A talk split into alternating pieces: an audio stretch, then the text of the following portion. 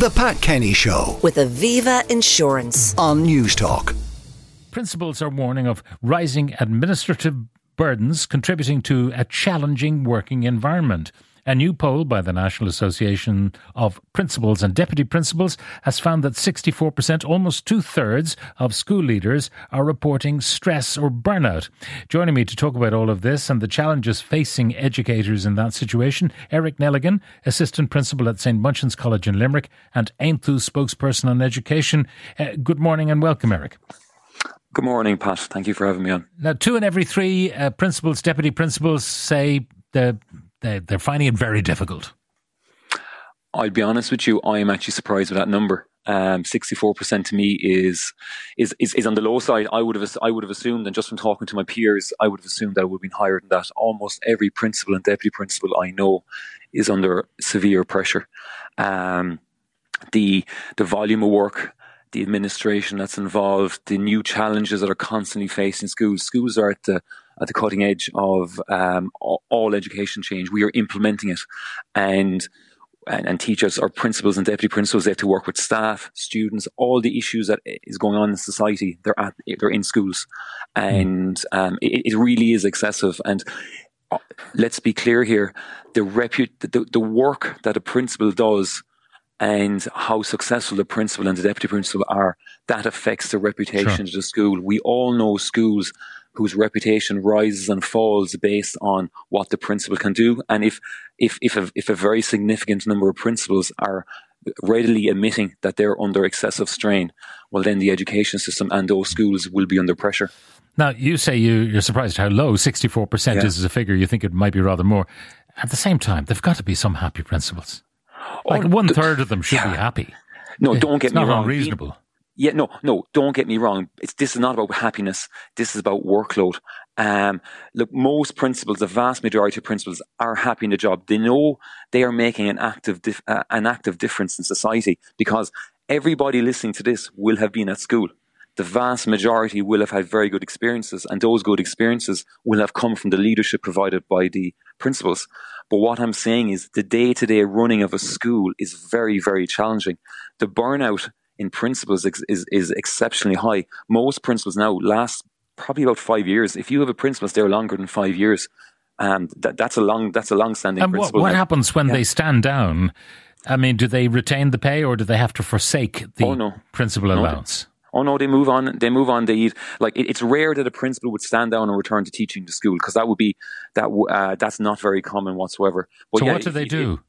If a teacher stands down, well, sometimes they go into retirement, sometimes they, a lot of them now, and young teachers, a lot of young principals are doing this. They're moving into jobs with the department. There are a whole plethora of different uh, education departments and schemes and workshops and, and curriculum innovation and challenges here, here, there, and everywhere. Okay, so so um, you know, going into the department is much easier. They they, they don't work as hard in the department. well, I'm not saying they don't work as hard, but they don't have the. But why would you leave to Like- work harder? yeah, well, it's the pressure, it's the stress of it. Because, like, if you think about it, if you're if you're a principal to hundreds of students, whether they're whether they're five year olds or eighteen year olds, you have to deal with all the issues that those um with those people uh with, with those children with those children encounter. You you, you have to work with the families, and there are unfortunately there are a number of families that have pressures. You have to work with the, with all the things that go with Tusla. Um, one of the main things that, that teach what principals uh, have problems with is they're expected not only to run the school and what happens in the day to day business, but there's also a very large amount of HR, administration, and finance. So the principal has to hire and fire people. The principal has to be the counselor if a teacher comes in with a personal problem in their, in their lives. The, te- the principal has to run the finances of the school, make sure the books are balanced, make sure the bills are paid. The teacher has to know, or the principal has to know about all the grants that are out there. It's absolutely, it's it's it's so it's so wide. And if you Now, think about are, it, are most of the principals now non-teaching principals? oh yes, if And what about um, deputy for- principals?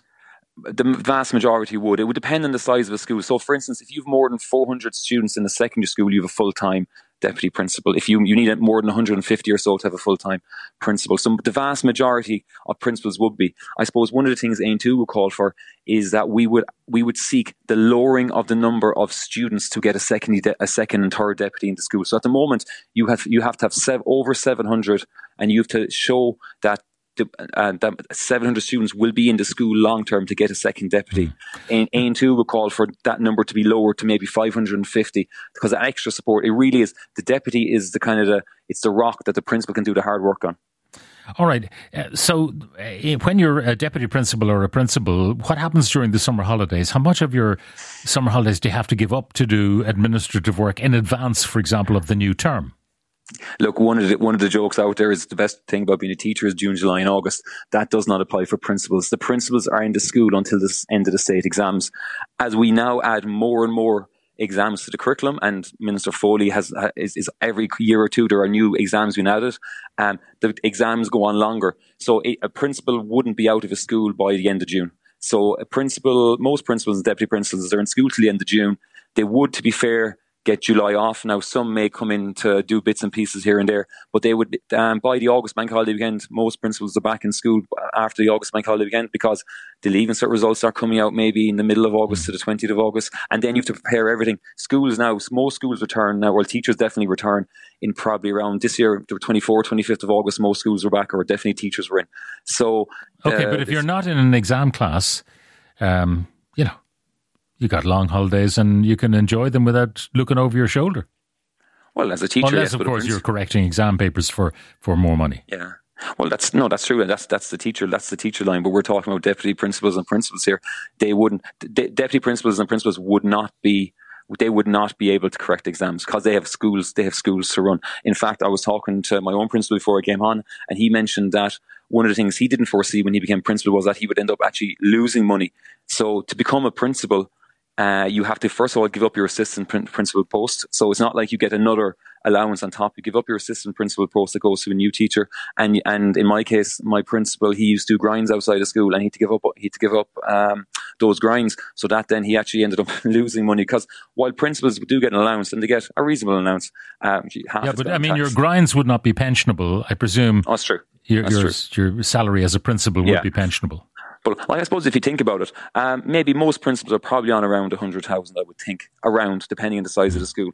Um, you're looking at, you're, you're in charge of hundreds of students. You're working with thousands of parents, family members, relatives, uh, guardians you're dealing with probably around 100 staff, everything from teachers to special needs assistants to counselors to secretaries to groundskeepers. You need to have, you, a teacher needs, our principal needs to know everything that's going on in the school. Because the worst thing that can be said to a principal is, this happened in your school and you mean you didn't know about it?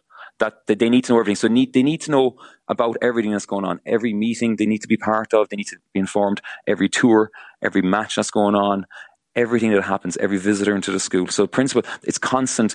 The, the, the, the, toughest thing for a principal is getting the battle between running the everyday school and then planning long term, keeping the administration going, keeping the finances going. And I suppose that's what the National Association of Principals and Deputy Principals are calling for. They're calling for somebody to be assigned to the school, to be like a school manager, so they can run all the internal workings of the school, getting grants, making sure if if a toilet leaks to get it fixed, um, running the paperwork, uh, getting help for students with special needs. That's what the that's what the association are calling for. And then, like I said earlier on, I feel uh, Aontú would feel that another deputy principal in at a lower rate, at a, a lower pupil yeah. number is. I we feel that's the okay. way to go. And that, that would help uh, to alleviate yeah, some of the stress. A massive assistance, yeah. And sorry, I don't know if we're finishing up there. Um, I teach in St Munchin's College, and this weekend the Irish rugby team are playing uh, New Zealand, and two of my past pupils and two of the past pupils of this school are going to be uh, are, are, going to be involved. So I'd just like to wish the Irish rugby team. Keith Earls, Conor Murray, the very best for this weekend because I'm sure all of us, the whole country, are behind the team. So it's, it's a great, it's a great positive story and what in what can be uh, difficult times with cost of living crisis and things like that.